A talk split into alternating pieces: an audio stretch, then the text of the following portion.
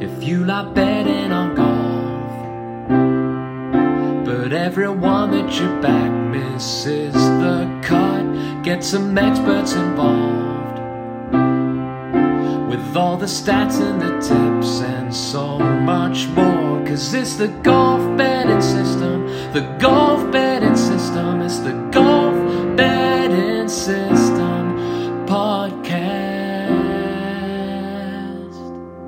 Greetings and welcome to the Golf Betting System Podcast 218. This is our 2022 Horizon Irish Open plus John Deere Classic Tips Podcast. Paul Williams and Barry O'Hanrahan join me, Steve Bamford, to discuss this week's DP World and PGA Tour action. Good morning, gents. Morning, guys. Morning, guys. Please subscribe to this podcast as you drive the popularity of the show. This is this podcast is for listeners of 18 and above.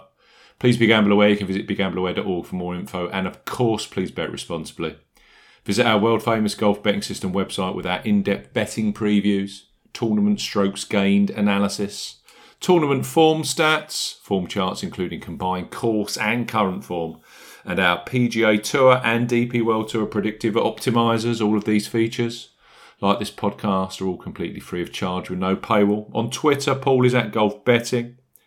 Barry is at A Good Talk Golf. I am at Bamford Golf. You can join our Golf Betting System Facebook group. The link is available in the description box. Plus, look out for the Steve Bamford Golf YouTube channel, where I present the golf betting show every week. This podcast is also located on there, so subscribe and like the shows. Now, I thought we'd do an Irish Open special here. We're in Ireland for the Irish Open. So let's have some Irish five star reviews this week, I think. As ever, for those of you who leave a review, I will read them out at the start of a future show. Leave your name where you are in the review. So let's try and get some Irish five star reviews in this week. Uh, we've got one here. It is entitled Winning, five stars, great, great content and tips. Still to the good after 10 weeks listening and keeping betting records.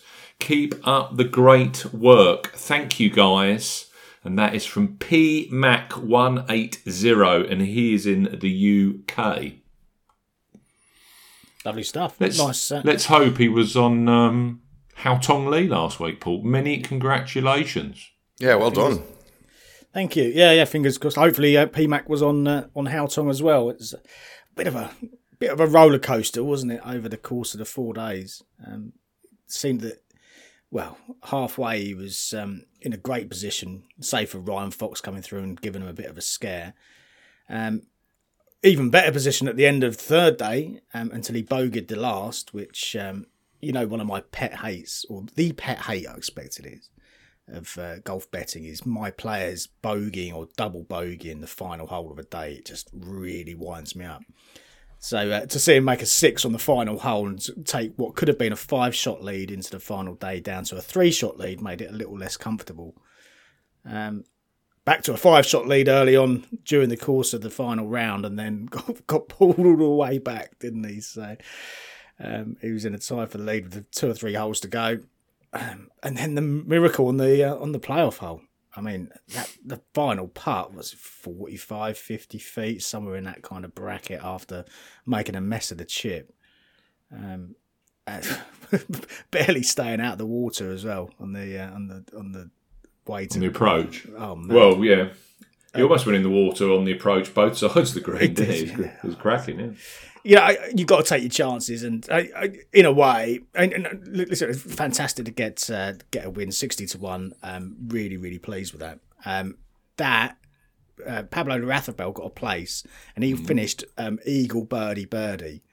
Now I moan and groan about how Sundays go for me sometimes, and um, that was the polar opposite of um, what's happened so far this year. So I'll take all of it. I just really hope I've not used up all of my luck in one fell swoop, because that could have easily gone completely the other way on Sunday.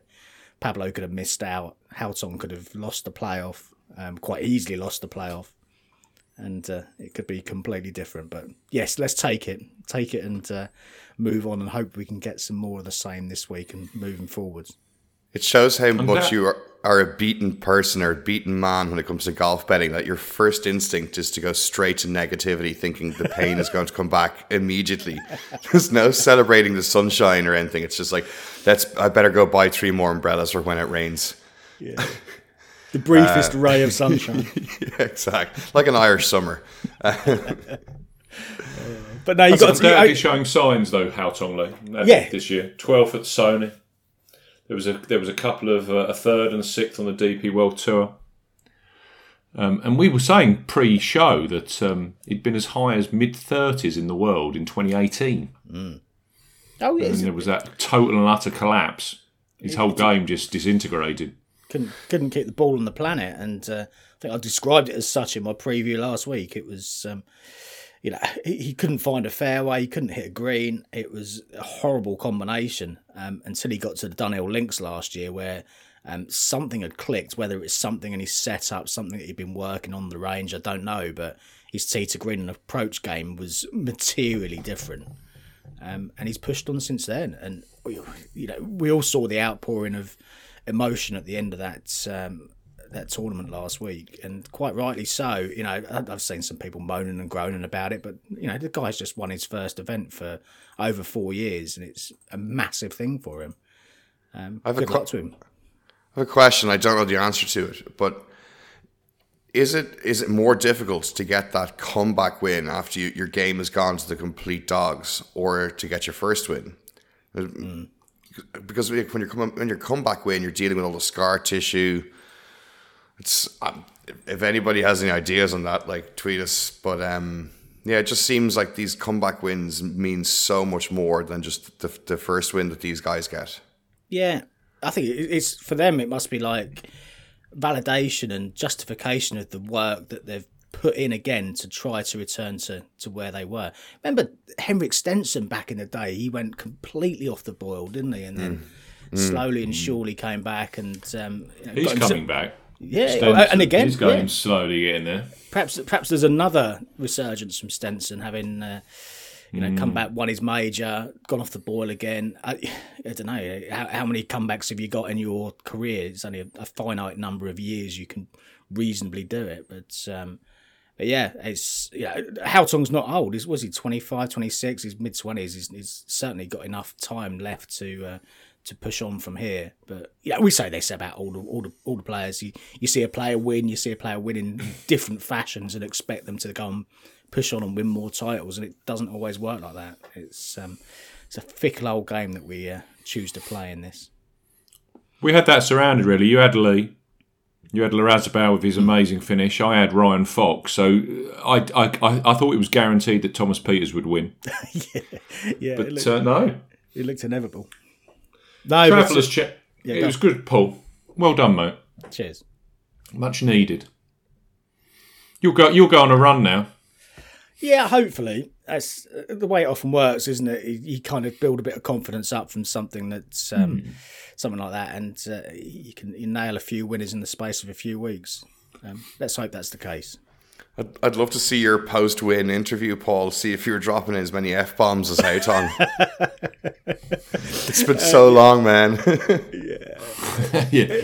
There was plenty of bleak Monday mornings. Yeah, uh, yeah. It, it, the, the, air was fairly blue on that uh, first playoff hole until he nailed the putt. I must say.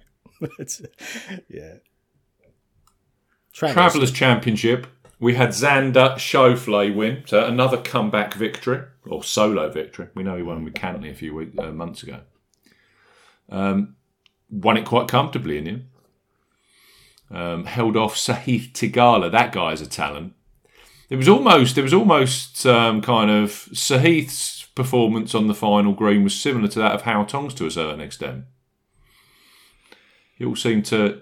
The, he's going to be a some player, this tequila guy. Yeah. Yeah. It's part of the learning curve, isn't it? And yeah. again, he's going to be massively disappointed for the way that final hole went, um, as you as you would be from uh, the scenario that he found himself in. But um, he should learn and grow and develop and, um, and put it put it down to experience and, and move on. Um, might sting for a little bit, I'm sure it will, but, um, but yeah, part of, part of the process. I've got a the- I've got a theory with Sahith He's going to win in the next couple of weeks on one of these absolutely awful PGA Tour events. Yeah, yes. He's going to win about. He's going to do a Collin Morikawa or a Viktor Hovland. There was one last year. I can't. The name doesn't come to my mind. Oh, Seamus Power. Seamus, yeah. yeah, what? He's going to to win at winner. 11, 12 to one. I was just about to say it'll be 12s or 16 to 1. Yeah, and you know what? I am not going to sit there and go, no, no, no. I'm going to actually just. I, I might even just be as blatant as 10 points or five points each way. Sahith Theegala of 10 points to win. Just get it done. There you go. There's, there's my tips for the week. Tagala wins. just lap it all up. Yeah. I, yeah, we'll wait and see, Steve. I'm sure you'll have a, a few fancies a little bit further down, but um, He's he's. he- I don't know. I mean, I, I've no idea. I, I don't know if he's. He might even be flying over to the Scottish Open. I don't think that'd make a lot of sense, though. I, I don't think he's in the Open field. Might be wrong. He might be in the Open field after this week 'cause there's three spots going to in John Deere Classic for the highest finishers. he is playing the Scottish Open. He is. Hmm. There you go then. So he's not winning at twelve to one the Barbasol Championship. Maybe a According couple, the- couple of weeks' time. Hmm. Yeah, according to the according to this, he's on the list of players. To green last week. Luke List, incredibly, 14.2, ranked number one. He was, I think, 153rd out of 154 for patting. But that, that's crazy with Luke Lee. And I, I, it was crazy for me. I had Power 13th, Bradley 13th, Scotty Scheffler 9th, and Brendan Steele gained 11 and a half strokes from tee to green. None of them could putt. They were all putting. They couldn't hit a barn door with a banjo with a putter. So I got absolutely nothing for the week. So there you go. Xander, eighth for tee to green. I think he was in the top. Uh, let's have a quick look before I quote a bad number. He was in the top four for putting. Him, Kisner, Jonas Blixt, Adam Long, and uh, this Michael Thorbjornsen. He gained almost 10 strokes with the putter last week in Hartford. Yeah. Incredible. Talking to your Bjornsson, there's um, I I saw a bet slip on our Facebook group of one of the guys on there who backed him each way at two thousand to one, and uh, Wow. Yeah. Got a five hundred to one each way return out of that with uh, Wow. quarter of the odds. That that's a bet. so- that's some going. So congratulations for that. Um, really good. The old odds compiler. Was it Bet365? Uh, it was yeah for the quarter of the odds. He yeah. must have been looking at that. Oh my lord. there is some extreme talent out there at the moment. Some really talented guys. Right. Let's move on to this week 'cause it's a packed show. Uh, we're not covering the live event, but there is a live event in Portland. Uh, the field these days seems to be a little bit better.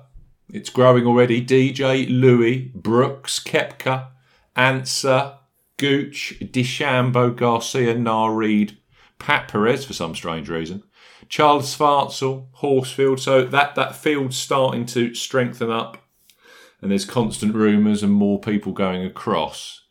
Um, it's over in Portland, so I would assume that they're Poana Greens. So if there was one person I'd be backing, that's probably Dustin Johnson. There is a smidgen of seven to one out there with Bet three six five at the moment. As we know, the most winniest Poana player since two, you know since my record start on Poana or Bent Poana. Yeah, yeah. He absolutely loves it. He can putt on power. That is much. But we are going to start the show with Barry's favourite event, even though he's not attending the Horizon Irish Open. I'm going to start you off with 10 bet. Um, we're going to talk about some of the prices that they've got this week on the Irish Open. They are offering standout prices on popular players with market leading odds, which you can take each way. Five places each way are caught the odds. Now, as we record this podcast, they are offering market best. You will not get better prices anywhere on 28 to 1 Jordan Smith, 45 to 1 on Romain Langasque, 50 to 1 on Thomas Detry. We've got 66 to 1 on Johannes Veerman. And once you get into the 80s and the 100s, there's quite a few players there.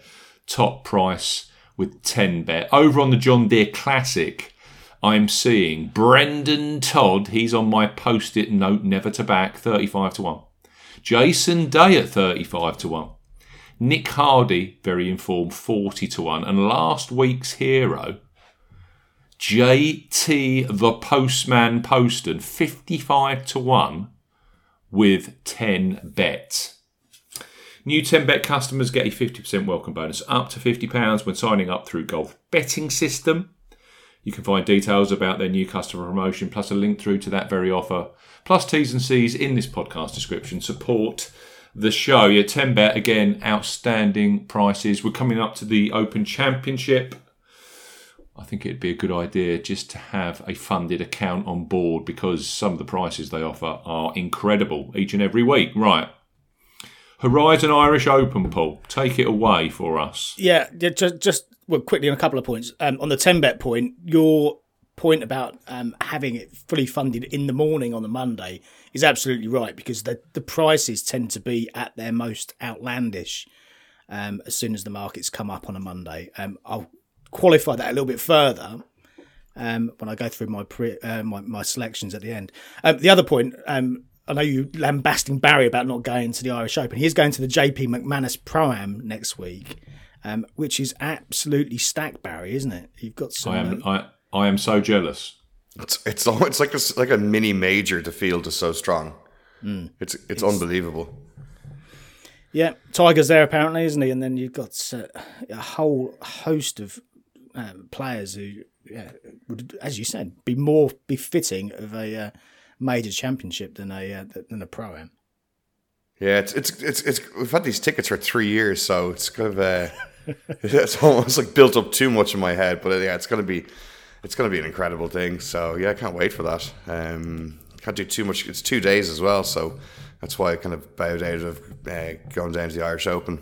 Yeah, nah, you're there for both days, aren't you? Yeah, yeah. Yeah, you'll have to give us a full debrief when you're ne- next on the pod afterwards, Barry. Just listen to this: McIlroy, Jon Rahm, Scheffler, Thomas, Cantlay, Spieth. DJ's coming from Portland on Sunday, apparently, to play that JP McManus thing in Ireland. I think there might be some jet lag there. Morikawa, Sam Burns, Shane Lowry, Matthew Fitzpatrick, Brooks Koepka. And the list just goes on and on and on. Incredible. Mm. Tiger Woods, 40 to 1. Mad. Anyway, let's talk about the um, Horizon Irish Open, and we've got the lead up to the Open Championship. It starts in earnest this week, really, doesn't it, with the Irish Open? Um, we head to the Renaissance Club next week for the Scottish Open, which is a little bit more linksy. Um, um, but yeah, before we get to that point, we've got uh, we've got this week to attend or contend with.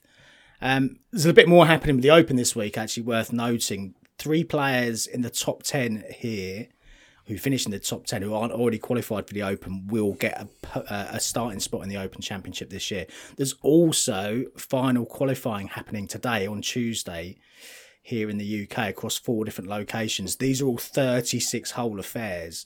And there are some players who, in this week's field in the Irish Open, who are playing at some of the various locations uh, today. Uh, so well worth knowing because some of these guys, if they do get through 36 holes, have then got to jet straight back over to, to Ireland to play the Irish Open. So um, a bit of extra golf, whether that's um, good or bad, um, remains to be seen. But the likes of um, Aaron Rai, the most notable player that I spotted who's playing uh, one of the qualifiers today. Andy Sullivan's playing as well. And there's quite a few others. So do check out the Open Championship website if you want a full list of uh, the players that are in attendance at the various locations. Uh, Fairmont, St Andrews, and uh, St Anne's and Princes are play- uh, amongst the uh, locations that are being played today. Anyway, back to back to the here and now then. Um, and as per last year, um, we, have not quite got the links swing. We've got this um, Parkland set up at Mount Juliet.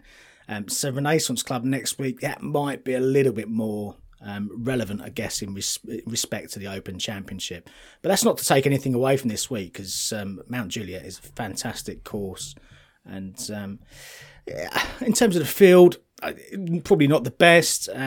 Certainly, we've seen stronger fields over the years. Shane Lowry is the favourite this this week, nine to one.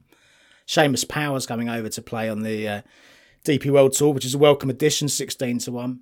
Thomas Pieters 18s from his um, fresh from his playoff defeat last week. Tyrrell Hatton 20 to 1. Um, then we've got the likes of Ryan Fox 22s, Jordan Smith 25 to 1. Aaron Rai, I've just mentioned, um, playing today in the qualifiers 30 to 1. Um, he's been quite heavily backed as well, so um, perhaps there's some logic in there, I'm not quite sure. Um, Lucas Herbert 35 to 1, the defending champion. Uh, Adrian Meronk, the same price, 35 40 to 1 bar that list of eight or nine players I've just read through. Boyle Sports, um, they're going a huge 11 places each way, a fifth of the odds this week. That is the standout each way mm. Terms this week on the Irish Open. Um, so do check out their prices. Um, we've got all of their lo- uh, the latest uh, new account offers on my preview. So flick through that, take a yeah. look. Make sure that you check their prices before you place a bet because if you're getting six or eight places and you could have got the same price at 11, then um, it's a no brainer, isn't it? Um, Mount Juliet then hosted the Irish Open back in the mid 90s. Nick Faldo, Bernard Langer, Sam Torrance winners here, all at 11 under to 13 under. Bit of a gap then. 2002 and 2004, it also hosted the WGC American Express. Now that was won by Tiger Woods at 25 under, so a material difference there in terms of the um, winning total. Ernie Els also won 18 under par, so we've got quite a variation in um, in the winning totals. Last year hosted the event here as well. Lucas Herbert won at 19 under, so it's clear that the uh, setup or it's clear that the conditions of that particular week are going to impact how difficult the uh, the course plays. In terms of its setup, it's a 7,264 yard par 72. It's a Jack Nicklaus design. It's Parkland in style. It's tree lined, but it's fairly generous off the tee. Um, you've got water in play on half the holes. Top quality bent grass greens. They're relatively quick by by European standards, at least. 12 on the stimp. Um, if it's particularly dry, they can get a little bit quicker than that, but I expect it to be in somewhere in the maybe 11 and a half to 12 bracket this week, given the uh, conditions. And actually, it's raining today. Um, should get some rain again tomorrow. After that, it should be relatively dry, um, unless you've got a better forecast than the, the one I've seen, Barry. But that's kind of how it implies to me. Still so, waiting for a real summer to arrive here. It's a bit. last couple of weeks have just been a bit meh. Not cold, yeah. just just so changeable. So so yeah, but it looks like it looks like heading towards the weekend, things might start to settle down a bit, and wind is a real factor. I think you need to uh, look at when it comes to Mount Juliet. Like you bring a little bit of wind up, and that place is going to just play havoc with your head. Uh, but if it's if it's only a few miles an hour, maybe one club, then yeah, the guys can get out there and score. Mm. Yeah, I, I can't, you can kind of see that from the scoring, can't you? So, as I going mm. back to the um, to the mid nineties, it was kind of that ten to twelve, that that low mid score kind of bracket. Yet Tiger Woods has won there at twenty five under. That must have been a particularly soft yet calm week. So, yeah, I again looking at the forecast, it looks like it's quite heavy rain today. A bit of rain tomorrow. It should be soft for the start of the call, at start of the event at least. I think. After that, it does look relatively dry, um, cloudy in the main. Temperatures around the mid 60s Fahrenheit. Friday looks the windiest day, 10 to 15 miles an hour. I expect it to be gusting um, in, in excess of that. So I'd expect Friday to be a fairly tricky day. Um, Thursday's just behind that in terms of the wind speeds. Over the weekend, it does look like it calms down a little bit. So um, it should be a little bit more scoreable. But um, I certainly don't see it getting up into the 25 under bracket. I'd imagine it'll be mid score, mid teens at best. Um, so it's a fairly challenging, particularly with four par fives that are scoreable. It, it, I think the rest of the course will, will present some some challenges to the players, um, which is which is good to see, particularly in the run up to the Open Championship. Uh, just to give you a, I mean, this this court, this event does hop about. So um, the, the locations of these wins will, will vary, but uh, just to give you a flavour of some of the winners and prices from the recent years. 2010, Ross Fisher won at 20 to 1. Uh, Simon Dyson won the year after 25s. Jamie Donaldson was 66 to 1 when he won in 2012. Paul Casey 50 to 1. Mikko Ilonen 80 to 1 in 2014. Soren Kjeldsen's the longest price of recent winners, 150 to 1 he won in 2015. Then some shorter prices. Rory won in four, uh, at 4 to 1 in 2016. Jon Rahm was 14s the following year. Uh, Russell Knox came over and won at 28s in 2018. Jon Rahm again, 8 to 1. Uh, then John Catlin won in 2020 at uh, Galgorm Castle 40 to 1. Lucas Herbert was 33 to 1 here last year when he won um, here at Mount Juliet. And if you look at uh, the way that uh, Herbert got over the line, um, his, his short game really, I mean, you kind of get that from Lucas Herbert anyway. But um, if you look at his stats, traditional stats, he was 35th for accuracy, 34th for greens and regulations, so middle of the pack from the players that made the made the weekend. 15th for scrambling, 5th for putting. So it was all from kind of the uh, uh, on and around the greens that got the job done. And if you look back again, Ernie Els, again, we've only got traditional stats for the older events. Els was first for putting average, first for scrambling when he won in 2004. Tiger was sixth for putting average and first for scrambling again in 2002. So the whichever year, the way that the course is set up, it has still tended to um, appeal to the players who've had, or, or tend, it's tended to be the players who've performed best on and around the greens that have got over the line overall. Um, in terms of strokes gained, the only thing to really pick out from Herbert was the fact that he was fifth for strokes gained putting last year. So again, that kind of ties in with the stats that I just said.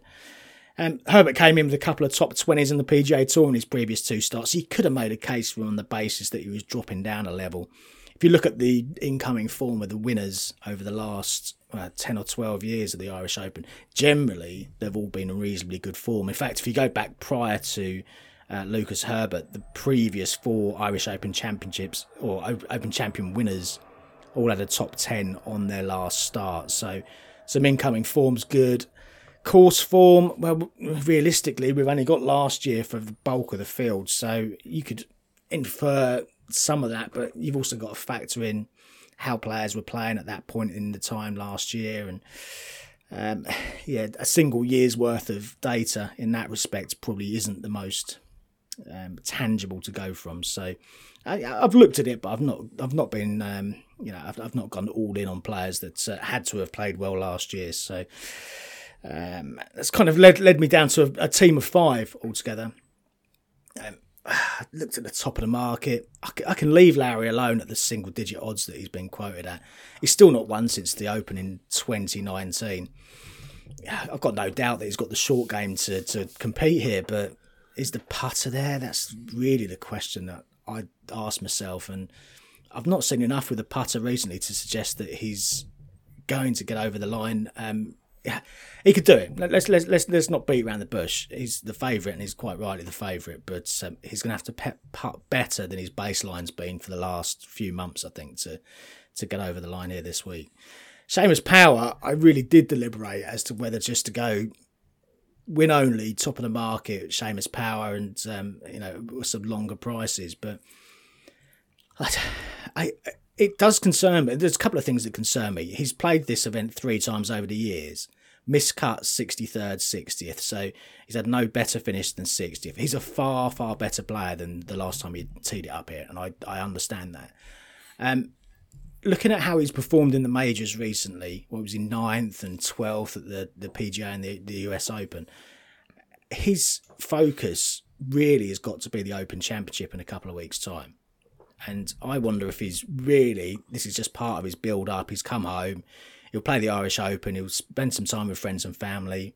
Probably stick a few Guinnesses down his neck. Um, and will he go all out to win this title? If if it's one of his own personal ambitions to to win the Irish Open and he's massively focused, then the price that's there, which you can get sixteen to one about him at the moment, could be, you know, could be a good price. But oh, I don't know. I just couldn't go there personally. Really, really struggled. Um, I started my team this week with Ryan Fox, twenty-two to one, and Ryan. I know you were on him last week, Stephen, and you know, save for. Um, he made a treble triple bogey on one of the par threes on Saturday um, when he was right in the mix as well. Pulled himself back to, to parity with two or three holes to go and then just couldn't quite push on towards the end. But he's seemingly in contention every single week on the DP World Tour. If you strip out the majors, this is his seven event form on the um, DP World Tour. First, uh, Ras Al Khaimah, 15th, 9th, 8th, 2nd, 2nd, 3rd.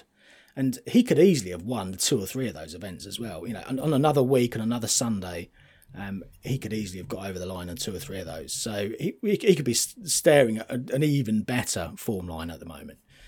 Uh, Open was 66 and 64 last week. He was the closest to Haotong Li at the halfway point. Uh, just reading on his social media, it didn't feel great over the weekend. Um, felt felt a bit under the weather. Um, he got that treble on Saturday, as I said, and um, you know had all every chance in the world with a couple of holes to go. Had he made a couple of birdies coming home, but couldn't quite do it. If you look at his stats for last week, seventh for strokes gained off the tee, fifth for tee to green, sixth for strokes gained putting, first for strokes gained around the green. That's a fantastic combination of, uh, of stats. The one that really gets me though, and the reason that I backed him, um, if you look at last year, the top eight finishers they averaged very close to eleven under par for the par fives. You've got to score on the par fives here, and uh, and if you can make your scores on the par fives and, uh, and and just make no disasters on the rest of the course, then you can find yourself in contention. He led the field by a long stretch last week. He was 17 under par for the par fives last week. That is 17 under. absolutely. That wow. that is a huge number and if he's absolutely butchering the par fives this week, he will find himself in contention again. If it is soft, um, particularly at the start of the event, with with the, the, the forecast would suggest that's uh, what we should see. A longer course is how it will play to begin with absolutely spot on for Ryan Fox. So uh, 22 to 1 each way. I couldn't see any reason not to back him with eight places each way. Um, with William Hill, I took him with. He's got a genuine chance. I mentioned this last week. He's got a genuine chance of President's Cup this year. Mm. He's, he's, he jumped two spots last week. He's now 16th in qualification. He just plays on the DP World Tour. No, no PGA Tour. No, no. He's got Lahiri Leishman, who's in terrible nick. Erik van Rooyen, who's in terrible nick, and then Adam Hadwin is the 12th member of the team at the moment. Bearing in mind that I think they'll take the top eight, I think it is. I don't know. It's based on world rankings. Yep. Well, uh, so he, he's there or he's fringy. So if he can keep playing crazily good golf, he could play himself into a President's Cup captain's pick. Put it that way. It's um, you, you, can't dispute how well he's playing. He's he's just churning out contending performance after contending performance. Mm. And you keep putting yourself in position with a couple of holes to go, and the door will open. And you know he's already got that win at uh, Al Khaimah early in the year, quite reasonably. Could have got another one, another two, and may well push on and get another one, another two this season. And as you say, if he's focused on that President's Cup um, spot, then uh, it, you know it may act as that extra bit of motivation for him. But yeah, I, I, couldn't see any reason not to not to back him really. Um, also backed Adri Arnaus at fifty to one. I was surprised at the price for Van House. Wow, I must say. Yeah, that's a good price for him. Yeah, for for a player in, in this field, and you take take the top two away, and it's you know okay, you got Tyrrell Hatton in there, um, but yeah, other than that, it's it's, it's not much better than a bog standard uh, DP World Tour event. So 50 to 1 about a player who, again, has been playing some great stuff um, was surprising for me. And he finally got that monkey off his back at the PGA Catalunya resort um, a few weeks back. I'm expecting him to push on from there. I'm expecting him to rack up some more um, some more some more wins in the in the, in the short to medium term. He tends to do his best work on these kind of tree lined parkland style tracks. Um, so this should should really suit him again this week at uh, Mount Juliet. Now he missed the cut of the US Open last time out. Maybe that's the reason for his price. I mean, I, I don't think you can really mark him down massively that, with for that. But prior to that, there's enough to to to give him a chance here this week massive improver with the putter as well. We've talked about it before, but these stats um, don't tell a lie. 2020, he was 133rd, sorry, 143rd on tour for strokes gained putting. Last year, sixth. massive improvement, 143rd to 6th. This year, for the season to date, he's 21st for strokes gained putting. I think that you will need to putt well this week. Last year, when he played here, he was 56th overall. He wasn't in the greatest of nick. He led the field here for strokes gained putting, even though he finished way down the field. And there's also been some hints of his long game starting to come back. And you know, you go back to the start of his career, that's what he was all about. It was all strokes going off the tee, strokes going tee to green. Um, that's kind of dropped away as his putting has um, improved. But if you look at some of his recent performances, particularly at the USPGA Championship, he finished 30th overall, top 10 for both, both strokes gained off the tee and strokes gained tee to green you combine those kind of numbers here this week with um, the putting performance that he can do and the putting performance that he produced last year here on these greens, um, I think he'll go very, very close at 50s. Um, three longer prices to complement those two. Max Kieffer up back to 125 to 1, eight places each way. Um, I don't think it'll be a birdie fest as we've discussed. I think anything a little bit trickier suits the German he's still looking for his first um, DP World Tour win, but he's got a couple of playoff defeats. He's come very close in the past. Um, most recently was in Austria last year when he eventually lost out to John Catlin.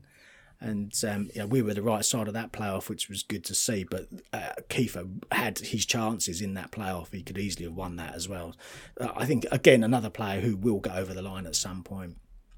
He's been strokes going positive, positive with his putter in his last two outings. Um, fifth strokes gain around the green in Sweden a couple of weeks back. He was seventh overall. Third full strokes gain approach last week in Germany, 26th overall. I think overall he's in far better form than when he came here last year. He finished 39th last year. I think he's in much better nick with all aspects of his game at the moment, and he can massively improve on that at 125. Um, same price. I've also backed Brandon Stone, same terms, eight places each way. Now, Stone, former Rolex Series winner, um, back at the Scottish Open in 2018, he's far better than most in, in terms of his um, CV. He's got far better CV than most that he can claim. Um, I'm also keeping an eye on these South Africans after after you know some of his compatriots mopped up all of the cash at that first LIV event. I, guess the players, the, the South Africans that aren't on the LIV, um, may have something to prove over the next few weeks to, to show you know that they're capable enough to uh, compete with their now mega rich buddies. Um, fifth recently at the uh, Porsche European Open, and that was his first top ten for over a year. So perhaps that's already started to galvanise him in terms of his, the, the way that he's playing. Um, he was top ten for strokes gained tee to green and around the green that game, oh, that week rather. Fifteenth last week, achieved it in very much similar fashion, really around the green and top 10 in terms of strokes gained tee to green. Before that, fourth for strokes gained putting at the Belfry. Interesting when you see a little spark of putting form from Brandon Stone, because um, that's generally all that he needs to, to really compete. So, again, I couldn't resist the price at 125 to 1 with eight places. Now, finally, um, and just going back to the um, point I alluded to with 10Bet early on, I've also backed Daan Huizing at, um, well, it's currently 250 to 1. So you can get right now 250 to 1 Daan Huizing. Um, and I think that's a that's a decent price for a player that I'll make a case for in a second. He opened yesterday at 600 to 1 with 10Bet early in the morning and uh, got gradually eroded away as people spotted that price and thought that was absolute madness. Um, generally now 250 to 1, but um, I certainly wouldn't put you off at that price if you um, if you fancy backing him. Now, as a Dutchman, he's not as well known as some of his compatriots, Joost Luiten and Wil Besseling. Um, but if you look through his CV, six pro titles to his name over the years. Three of those came at Challenge Tour level, and now two of those actually came in the island of Ireland. Going back to 2013, he won at Galgorm Castle on the Challenge Tour. Um, he won last year at the Irish Challenge at Portmarnock as well. So some Irish form, both north and south of the border. I guess in terms of relevance, is more relevant in terms of the course. Um, he's also got a couple of further top tens there. He was also 14th there at the Irish Open back in 2020, the one that John Catlin won. So some good form in terms of Galgorm. Um, recently, more recently, 10th at the uh, Porsche European Open. That was his best DP World Tour career result so far. Last week, he was third heading into the weekend. He opened with a 63 69 last week. He was third into the weekend, dropped away a bit over the weekend, Um, but there's certainly signs that he's starting to get to grips with the uh, DP World Tour top level. And at those prices, I really couldn't resist taking an each way punt on him. He could well sneak into a into a place. Now I took him with ten bets, so I've only got five places. You can get longer now though if, if you were happy to take the two hundred and fifty to one each way. Um, but um, yeah, either way, I think there's a there's a sniff of a chance for a Daan Huizing uh, uh, top finish this week. So they're my five. Daan Huizing, um, 250 to 1 now. Brandon Stone, 125 to 1. Max Kieffer, 125 to 1. Adri Arnaus, 50 to 1. And Ryan Fox at 22 to 1. You got any fancies, Barry? You on Seamus? Um, I don't know. I don't think so. I'm sure, isn't it? I know. Yeah, I, I'm back. Like just jumping off Seamus. Like he, she, I mean, he could win. Uh, I'm not so sure. I don't know. I, I'd be more inclined to back Shane if I was going to go for an on the nose bet. Um, like we've just said, like it seems like Shane has to pop for a win soon. Um, It just hasn't quite happened, but this could very easily be the week. Yeah, it's just got to find the putter, isn't he? It's, it's I mean, it's not just a difference most weeks. Like just yeah, he's going ball, ball, ball strike the hell out I've, of it. I've got a putting contest this week at the John Deere Classic, and you're trying to work out who's going to putt well and who isn't. It's like yeah, yeah, exactly. Who's it's like mess- throwing jelly at a wall, isn't it? Um, so yeah, I don't know. I think I'm going to leave the two boys alone. Uh, if they win, amazing. But I just it's, I have such unpredictability on the European Tour, the DP World Tour. I'd rather just go and grab a few longer price lads with extra mm. places and see can I land one of those, and that should their place payout should equal or be better than the win only on one of the boys if they do win. So Yeah. that's ki- kind of where I am at. I'm just looking back here. 2007, Padraig Harrington won the Irish Open. Yeah. And that was the only time he won it. And then you got Shane Lowry winning it as an amateur in 2009. They're the only Irish wins at the home open going way back to John O'Leary in 82. So it's clearly a difficult thing for the home contingent to do. And you're backing them at nines and 14s. Hmm. Dunno. Yeah, it's, it's not Doesn't, it doesn't. It doesn't feel an easy bet to make that, does it? No, it know. I, I did go all around. Well, particularly with Seamus, I went around the houses because I, I, I, I could have just backed him on the nose. There was an eighteen to one price dangled earlier on from Unibet, which eighteen to one. I don't know. I don't know if I could have still pulled the trigger there, but you know, he's he's good enough to he's he, he's a good enough player to take that price and be comfortable that you've made a made a bet that win or lose, um, you know, the, it it was worth making. But um, yeah, no, generally, if you want the extra or you want each way places, you're looking closer to what 11, 12 to one, something like that. So yeah, it's a, it's a tough ask, isn't it? Hmm. Have you backed any Barry, or are you still pondering? Uh, I've I've had a couple of bets. Yeah. Um, the first one I started from the bottom. I went very deep down, uh, looking at last year's. Hang on, he's he's had a torrid time this year, uh, but a ray of hope last week with a made cut. He finished second in the Irish Open last year. Uh, Rickard Karlberg just seems to have a good record here in Ireland. So uh, he was at bananas odds, and I just took the maximum places. So I started there, and we've moved our way up. Um, I've backed Marcel Schneider. Yep. Yeah, he's been really consistent recently, isn't he? Lot, lot of good results recently. Uh, 13, two missed cuts amongst these, but 13th, 7th, 4th, 5th, and 15th. Um, first time over here playing the Irish Open, so see how he gets on. But his, uh, his I just looked a little bit deeper after seeing such incoming form. I looked a little bit deeper, and his um, greens and reg got better every day last week. So I uh, hope that tre- hope he was just finding something and locking it in, and that kind of has held true. Like I think if you can tee to green your way around here, um, in Mount Juliet, you don't need to be putting the lights out. And you also save yourself a- some awkward stuff. Like the greens have a bit of slope to them, and coupled with the speed, just it's just going to make uh, scrambling a little bit of a challenge. So yeah, that's that's kind of where how I landed on Schneider. Um, Steve, do you have any, or do you want me to jump into the last? I don't mind Fox. Um, I also don't mind Aaron Rai because you look at Russell Knox, someone like that. Even Lucas Herbert last year, those two top twenties, is a huge drop from PGA down to DP World. And he's been bang, he's been hitting the ball very, very typically Aaron Rai in the states. Clearly negative on the putting. If he can have a, if he can have just a neutral or slightly better than neutral putting week, Aaron Rai, with his two gloves. I, I cannot see him not being a factor. That Yeah. double negative. He has to be a factor if he can actually putt neutrally. Yeah, it was it, it was this. And he was second here, wasn't he? Won the Scottish Open back in COVID 2020. Yeah.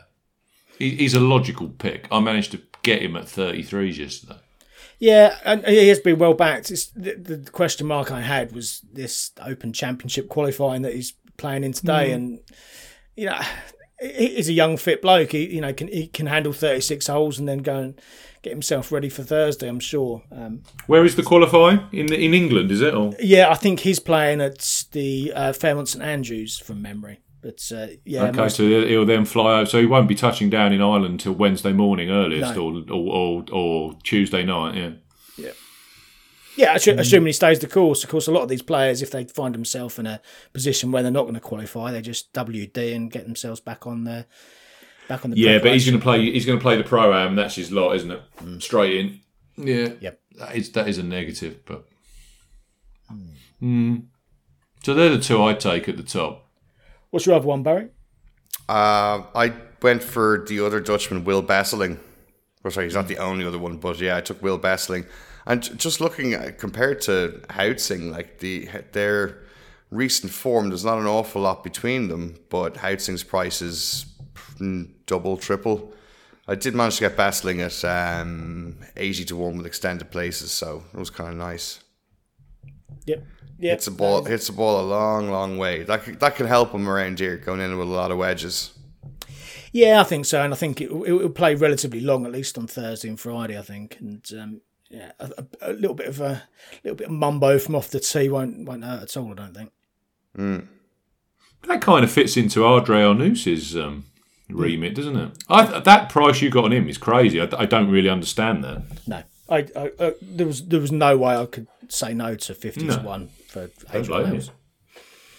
That's a great price. Should be a good tournament then. Shall we go on Yeah. to the John Deere Classic? Yep, looking forward to it. The uh, I call the American Express the Bob Hope Lottery, the John Deere Classic. Well, you, you're in the same kind of boat, really. A pretty nondescript par 70 to 1 in uh, Silvis, Illinois. The field here is always weak. This year, I can't remember a weaker one.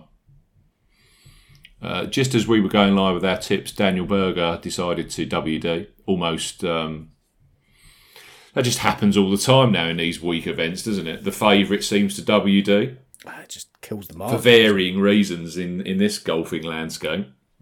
So then you have to change it. You have to pull out any reference to the favourite who's all over your statistics. It was a bit of a shit show yesterday, really, but, but there you go. what can you do? That's what that's what you get the John Deere Classic. This is usually, of course, it's famous for the old. Uh, they they all hop on a um, liner and fly straight across to the UK for the Open Championship. But with this revised PGA Tour schedule, in uh, oh, I tell you what, I was going to ask you quickly, and some listeners I'm sure will be interesting to know, and I don't actually know the answer. What did Keith Pelley say last week about this LIV DP World Tour PGA Tour situation? Yeah, and it was pretty much as we expected, really, in that the co-sanctioned events with the PGA Tour, um, the LIV players won't be playing. Um, the players who went from the DP World Tour without permission were all fined hundred thousand, mm, either euros or pounds, hundred hundred grand either way. Yeah. So, so yes, they, they've had a slap on the wrist. I expect hundred grand in the context of what they've been paid for signing on with Liv is um, a drop in the ocean, really.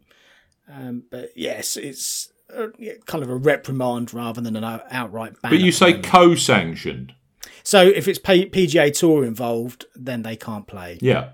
But they can still play DP World Tour Championship at the end of the year. They can still moment, play yeah. St. An- No, Yep. Yeah, at the moment they can still play St Andrews for the um, the Alfred Yeah. Dunhill, for example. They Absolutely. can still play Wentworth. Yep. At the moment, there's Wow. no um, the only the only sanctions they've had um, are is this fine to, to to to slap them on the wrist for having done it without permission, effectively. Th- this feels like the best way for the DP World Tour to proceed is to sit on the fence as long as possible, as long as they can, because just to see how it all washes out. Because they don't want to pin their, um, you know, they don't want to pin their hopes on one or the other, and it, it be the one that fails. Like the, I think they need to go with whichever one looks to be the strongest at the end of this year to to kind of guarantee their s- survival.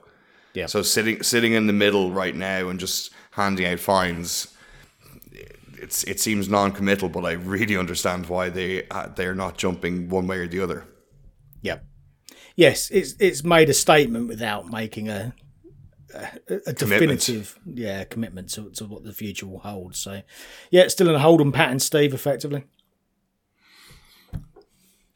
In a world where these LIV guys aren't getting any world ranking points, that would suggest the DP World Tour in the short term could be an avenue to try and bolster those points to keep you in the mm. top 50 kind of scenario. Yep. Mm. Yeah. Well, you saw ten players last week who who came who played at uh, Centurion, teed it up in Germany, and you got a few again this week. It's um, it, it will be on their mind. Some of them, uh, particularly the ones that are fringy, kind of top fifty or thereabouts, who may see it as an opportunity to to gather some points before they um, start losing them. But yeah, it's, it's it's messy, isn't it? Simply. Very messy, yeah. I don't know how LIV and the said schedule works in terms of Wentworth.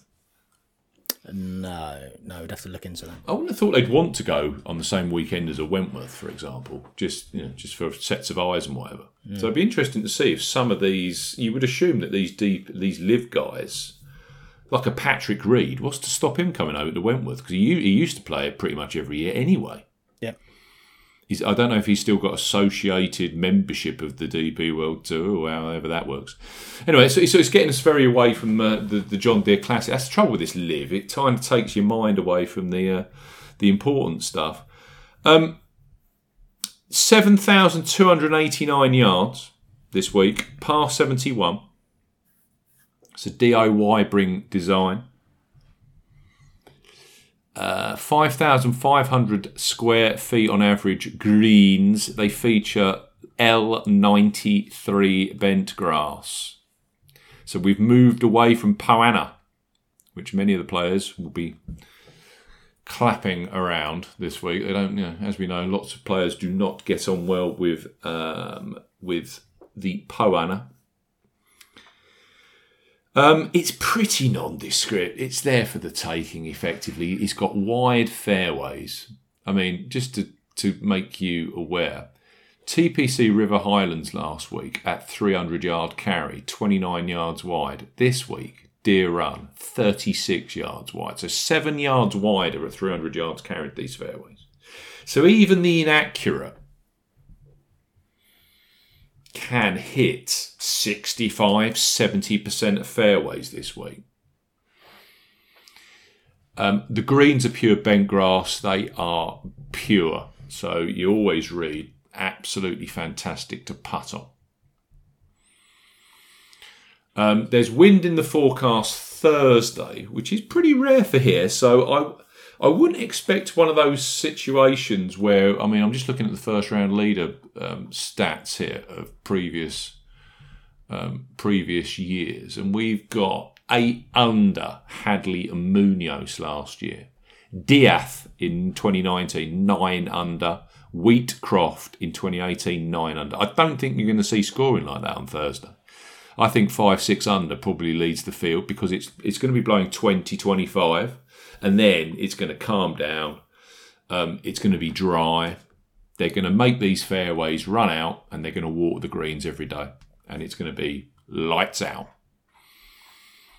Um, Glover won at 19 under last year. Frittelli 21 under. Michael Kim from nowhere. And he won this and then disappeared off the face of the earth. 27 under. DeChambeau 18 under. So it's a proper resort scoring test. Uh, Ryan Moore 2022, 20, uh, 2016 rather, 22 under. So yeah, it's foot to the boards. If you're not birding one in three holes and keeping the bogeys off the card, you're going nowhere. Cut line was four under last year, just to make the cut. A little angle I don't mind the look of. Forget about Michael Kim. If if you found out Michael Kim at 500 to 1 in 2018, well played. but Lucas Glover 115, Frittelli 133, DeChambeau 144. Those, those were their world golf rankings when they won here. So 115, 133, 144, three of the last four winners. And you can go back to Stricker and Spieth, but the field isn't like that anymore. Zach Johnson, you know, you actually had some half decent players t- attending.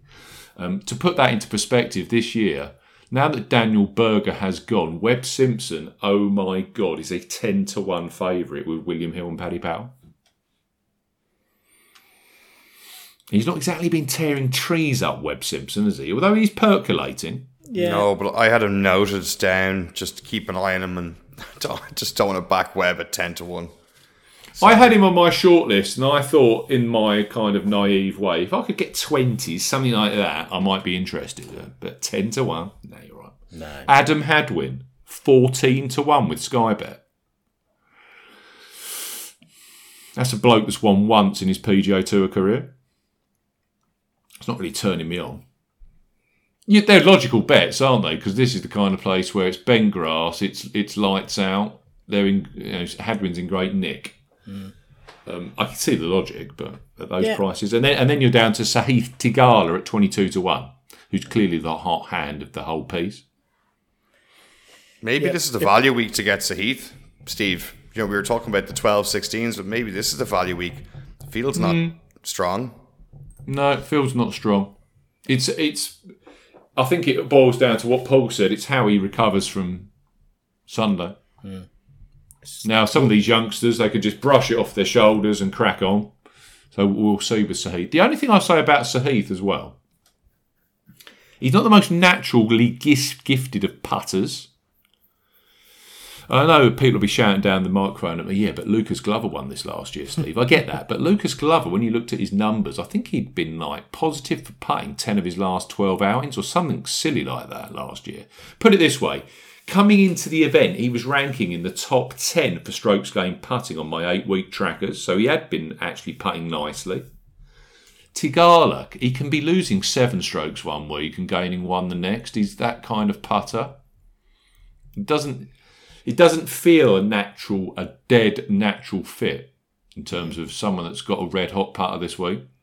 Yeah, and he's got, he's got to bounce back from last week. And whichever way you look at it, it's going to take some toll. Um, and if he does, if he if, if he does prove to just brush it off and instantly contend again, then that tells us an awful lot about about the man and something that we can bank for future use. Um, yeah, I'm not convinced personally.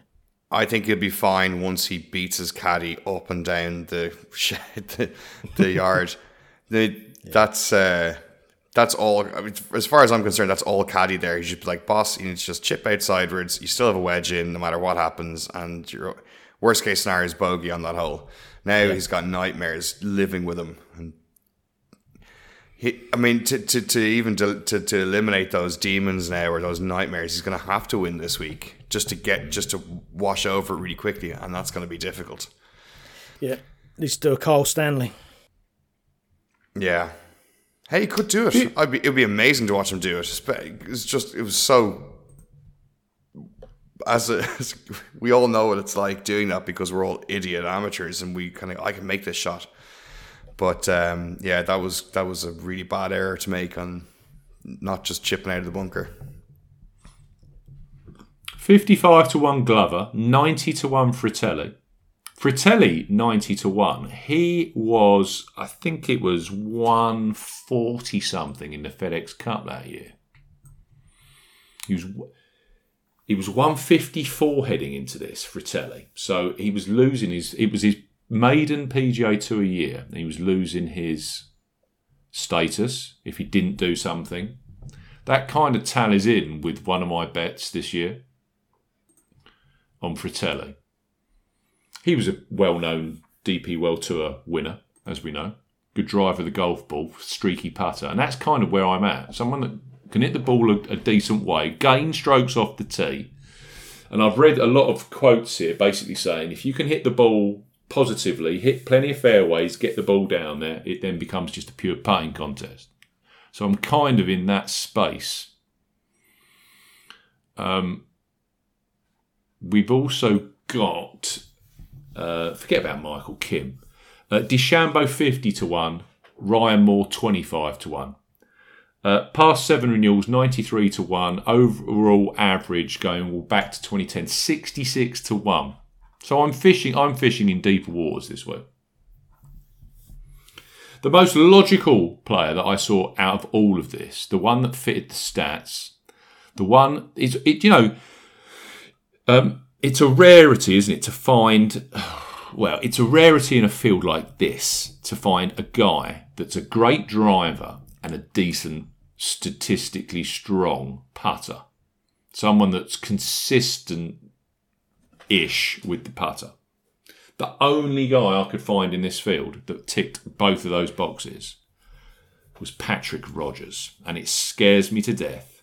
and I know that he's going to be the most backed player of the week. And I know that his caddy and his agent and everyone's going to tell him, and he's going to shoot 79 in the first round. But I could not resist, and I know he's on my post-it note of shame. but I just couldn't. I, You- you- you're not this, selling this this to will, me, Steve. This will go one of two ways, and we know which way it will go. But it will go one of two ways. He'll either be absolutely abysmal, or he'll get his first PGA Tour victory this this week. Steve, you're messing with forces far beyond your capabilities and powers. You're screwing with the post-it note system. Has he, have you have you removed him off the post-it note, or have you just put a question mark? No, he's still week? there. He, he's he's ah. sitting there above Adam Scott and below Luke List. Now, Luke List did win this year. He's still on there with Emili- Emiliano Grillo. He's also there with Brendon Todd, who's in this field. I, I just can't, Brendon Todd. But this, the thing is, you, you you have to look at these things, and you have to you have to think logically, and try and take away preconceived ideas. But Rodgers, and he's he's finished second here in the past, but he's a good putter in the hole, main, and he can drive the ball. So I'm on him. So yeah, miscut wins. Um, there's a he's gonna he's gonna be the tidal wave this week. It's just I I saw it all on Twitter last night over from the, our friends in North America. They're, they're all, a lot of them are going to be all over him like a rash. Not- quite he's got- rightfully. He's going to finish like double bogey bogey to miss the places by one. Well, he might finish 13. double bogey bogey to start, Barry. Let, let, let's cross that bridge first. I mean, you're you're you're bringing imbalance to the markets by betting on him, but also leaving him on the post-it note. I, I I'm afraid for what will happen.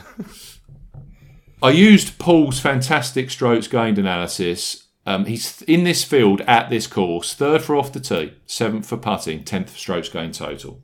If I actually hadn't put him up, I mean, I'm ready for the I'm ready for the miscut. I'm ready for the tie 54th. But if I'd have not put him up and he'd have won, I'd have been jumping out the window. So he had to go in, Rodgers. Hmm. The one I really, really like, not that I don't like Rodgers, but Cam Davis second going into the weekend last week fell away. A winner at the Rocket Mortgage last year, similar kind of old styly course. Likes playing upstate, likes playing in this Midwest area. Trending. Hits the ball a long way. Wide fairways this week, or wider. He tends to be errant, but he's a good putter, Cam Davis. I've got him uh, 56 last week, and then since the Masters, he went 46 at the Masters, third at Harbour Town. There's a good link between Harbour Town and this. Miscut Wells Fargo, seventh at Colonial, 53rd at Mem- Memorial. So he's got a couple of top tens. in his last five. Cam Davis, I'm on one and a half points each way, 40 to 1 with Ladbrokes. I then moved. Um, I don't know. I've ended up with forty to one on this guy. Um, there's fifty fives out there with Betfred. If Betfred could actually get their market out before sort of six o'clock, it would help on a Monday. But yeah, ta- I take the fifty five. Snap your hand off for that. Adam Svensson, a Canadian, actually played here in his rookie year when he was awful. 2018-19 season finished. He was way out of his depth back then. 18th at PGA West, 15th at TPC Twin Cities, which I think can also correlate to here because that's up in Minnesota. This, don't forget, is Illinois. Um, he's 15th here on that. He was 18th here uh, in his rookie season. He's just playing some good stuff, uh, Svensson. He can't putt, that's his issue, but actually the putter's warming. 45th at the Memorial, 21st at the RBC Canadian Open, and 25th last week at the Travelers. He fired in a 66 64 in Hartford last week, across Friday, Saturday. And he's had five straight positive weeks with the putter. As we often say, I think you look at Svensson, Canadian, grew up on the Canadian tour. He's a three time winner on the Korn Ferry. So it's not as if the guy can't win. Three time winner on the Korn Ferry. Two of those were last season. And he also won the Nationwide Children's Hospital Championship in Columbus, Ohio last year. Columbus, Ohio. So basically, where um, it's just down the road from where they play the Memorial at Jack's place. So Ohio, kind of Midwesty, a winner there. That tournament has been won in the past by English, Thomas, Scottie Scheffler, Fowler, Cam Smith, and Cam Young have all finished runner up. It's a high quality event on the Korn Ferry. I think Svensson's a high quality player. If the putter remains positive and his standard strokes gain tee to green games there, he'll be a definite runner and rider, I think, Svensson. Um, I've gone for Martin Laird, 50 to 1. Now, Laird's funny, isn't he? He can get very streaky, Martin Laird. Yeah. And one thing you say about the guy, he knows how to win. And in this field, a four time PGA Tour winner could be worthy of a weight of gold. It's, he was, he's a four time winner. Two of those have been at Las Vegas. Now, we know the Shriners Open, that's a birdie fest. He's won that at 19 under, he's won that at 23 under in 2020. Uh, they're bent grass greens, this kind of course length, par 71. I know it's at altitude. That year, he beat Cantlay, Si Woo Kim, and Zalatoris in regulation, and then he beat Matthew Wolff in a playoff. So a decent field always at the Shriners. He can win. There's plenty in this field that can't. And he just he, he I've put this in the thing he, in the preview. He's thirtieth for tee to green this season on the PGA Tour. That is the best in this field. Clearly, 124th in the FedEx Cup. So you you do you go through the algorithm. 30th tee to green, 124 FedEx Cup, bloke can't putt. And then last week, all of a sudden, he's shooting a 63 to start at River Highlands, a 66 on Saturday, and he goes into the weekend in fifth spot. So he's starting to make some putts with an ice cold putter. So I think Laird fits here. He's had three starts 29th, 37th, 28th, so never missed the cut. So, yeah, on a, a streaky scorer, I think Martin Laird in this, who needs to do something if he wants to get into the playoffs, because he's right on the bubble. I think Laird's a decent shout. And just going down this Frittelli route, Paul, Yep. I know that you and I have been talking about this player for a while. Matt Wallace is in desperate need of something. 143 in the FedEx Cup. But he's just starting to percolate. He, he, he, um, he's not Haotong Li in, in how, you know, but he's another player that was fringy Ryder Cup, a perennial winner on the DP World Tour. Went to the States, did okay, played well last year, made made the FedEx Cup playoffs, established himself, and is again fallen off a cliff. But you're just starting to see now, fifth at the Dutch Open, he was third going into the weekend, first going into Sunday. And then since then, 18th at the Porsche European Open, which he didn't have his golf clubs in Hamburg. they never right. made it. They never made it to Germany. Mm-hmm. And then he's gone over to the PGA Tour to try and get into that top 125, try and keep his playing privileges. Very, very important. 35th at the Canadian Open, shot a 66 on Friday. He was in eighth spot heading into the weekend, and then 46th at the Travelers Championship last week. He finished with a 66, which was in the top 10 scoring. So he's got a bit of momentum coming across to the John Deere Classic. I thought 80 to 1 with eight places with Ladbrokes was a decent shout on a player of Matt Wallace's ilk. Um, Yep. You can take him, the biggest price now, 110 to 1 with Bet365, 100 to 1 with William Hill, six places, or Unibet. Yeah, I think it did him a bit of good, didn't it? Coming back and back over and playing on the DP World Tour gave him a little bit of confidence, and as you say, to do to, finish top twenty without um, it was just an emergency set of clubs that they had to fly over to him in Germany. Um, that's not bad going at all. So, yeah, th- th- there's an improvement there. There's there's certainly a He needs to do well, doesn't he? He's got a desire. He, he can't just muck about. He, he needs results and quickly.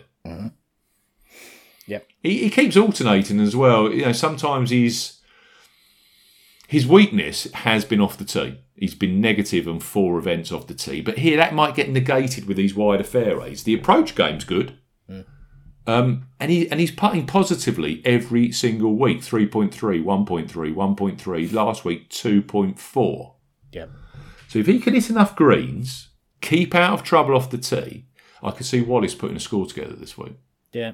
Um, when he's at his best, he's very he's a very good driver of the golf ball. You know, that's the if you were to boil down his um, his key strengths, he's a good putter, he's a really good driver. Um, and if if one or other isn't quite firing, then then he's he's not there. But if, his approach play is good, um, it's only going to take a good week from off the tee, and you know.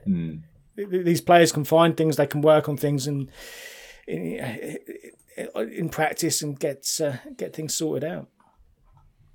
He was quite preeminent in my um, eight week analysis. I mean, he's in the top 18 for total over the last eight weeks. Um, so, yeah, and he was also in the top 20, uh, or top 20 for tee, tee to green in this field. So there's enough there to like at 80 to 1, 100 to 1. He- He's better than that, isn't he? We know that. Yeah.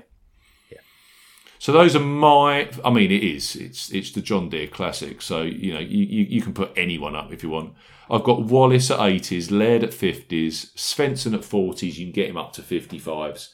Davis at forties. I've got Rodgers, Patrick Rodgers. What am I doing? Thirty three to one. Those are my five. Over to you guys. Um, I've got a couple of longer prices. You got any Barry that you fancy?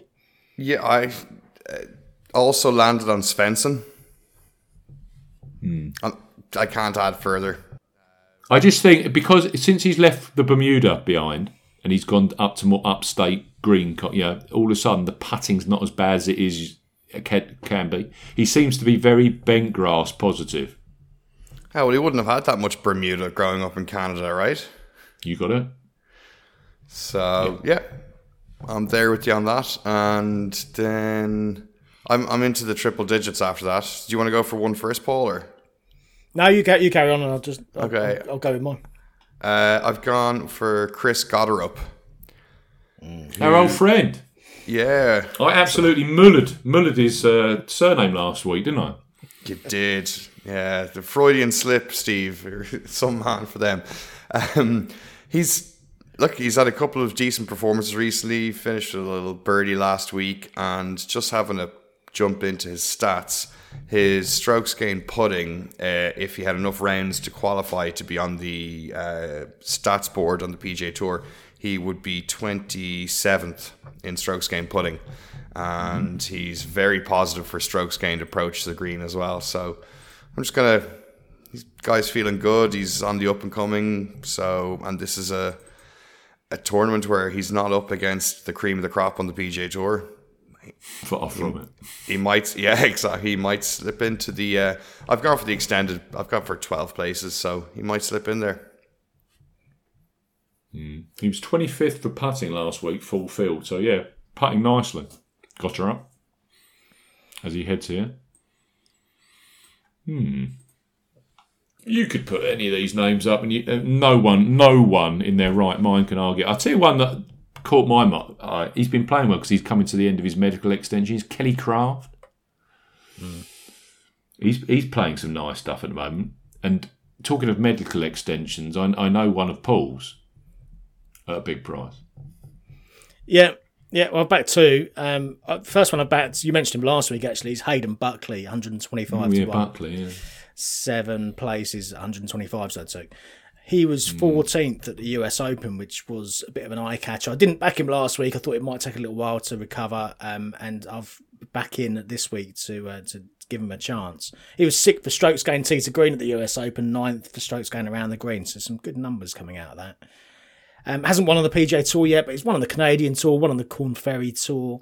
Started the year off well, didn't he? Fourth at the Sanderson Farms, uh, eighth at the Shriners, twelfth at the Sony Open as well. And if you look at his recent performances, his putting, strokes game putting, is trending forwards as well. So if he can continue that trend this week, um, he- probably, if you look at Lucas Glover, he probably only needs to gain three or four uh, strokes putting over the course of the week to give himself a chance. And I think he's capable of doing that. So back Buckley. The other one is William McGirt at 200 to 1. I backed eight places. End of his medical extension pops up top 10 last week. Yeah. He did, yeah. I mean, that's the first top 10. He was eighth, wasn't he? Yeah. First top 10 since 2018 that I counted. And as you say, there's been some medical issues there, but he's, um, he, you know, needs must. He's, uh, he's got to, got to play well if he's going to convert on that medical extension. Five and a half strokes gained putting last week. Um, if you look at going back in the recent enough past, um, when he has been playing, he tends to have played better in alternate events. So these lower grade ones, and yes, this isn't uh, this isn't an alternate event, but it's not a great deal.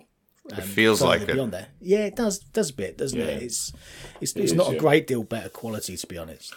Um, and yeah, if you look, he won the Memorial back in 2016. Got a couple of runner-up finishes at the Canadian Open, which is always a low-scoring affair as well. So um, while the putter's working as it was last week, I thought um, worth taking a small punt on McGirt at 200 to 1. But yeah, that, that's the only two that I've backed so far. I think that's us, chaps. Indeed. Enjoy your um, JP McManus Pro-Am next week, Barry. Yeah, I w- w- won't be here for the Scottish Open preview pod, but um, just rest assured I'll be hanging out uh, in Adare Manor, enjoying myself. Yeah, enjoy. It should be good. And hopefully we'll get the um, Open Championship preview pod done later next week as well. Yeah, I updated the St. An- the St Andrews research preview, so that's worth looking at at the at the website. I'll put a link to it in the description as well. Just looking through the course at St Andrews, what kind of agronomy. I mean, it's a pretty stellar winners list, isn't it? You you got Tiger, Louis Oosthuizen, who kind of that win gets better over time because at the time he was 250 to 1 but then Zach Johnson there's there's a few links there to, to Augusta National for whatever reason um, yes so worth looking into some uh, some uh, trends around the Open Championship which is only two weeks away now Yep. Next week, yeah, Scottish Open. We've also got the Barbasol Championship in Kentucky. Uh, I hope your bets go well, gentlemen. Yeah, best of luck, guys. You too, you too. Except for Rodgers, I think you're messing with forces, Steve. I'm not, I'm not impressed by this. But listen, we'll, um, we'll see if I'm wrong, or Look, if you're Barry, not, or be if you turn to he'll- dust. Well, he's never he's never left the post-it note, and he sure as well won't be featuring in any more of my tips in 2022. I can assure you of that. Yeah. Unless he wins, After Steve. after the inevitable miscut, he might surprise but that's the way that's the way we rock and could. roll. yeah. I hope uh, I hope the listeners' bets go well, and DK teams will be back next week. See you later. If you like betting on golf, but everyone that you back misses the cut, get some experts involved with all the stats and the tips and so much more. Cause it's the golf betting system, the golf betting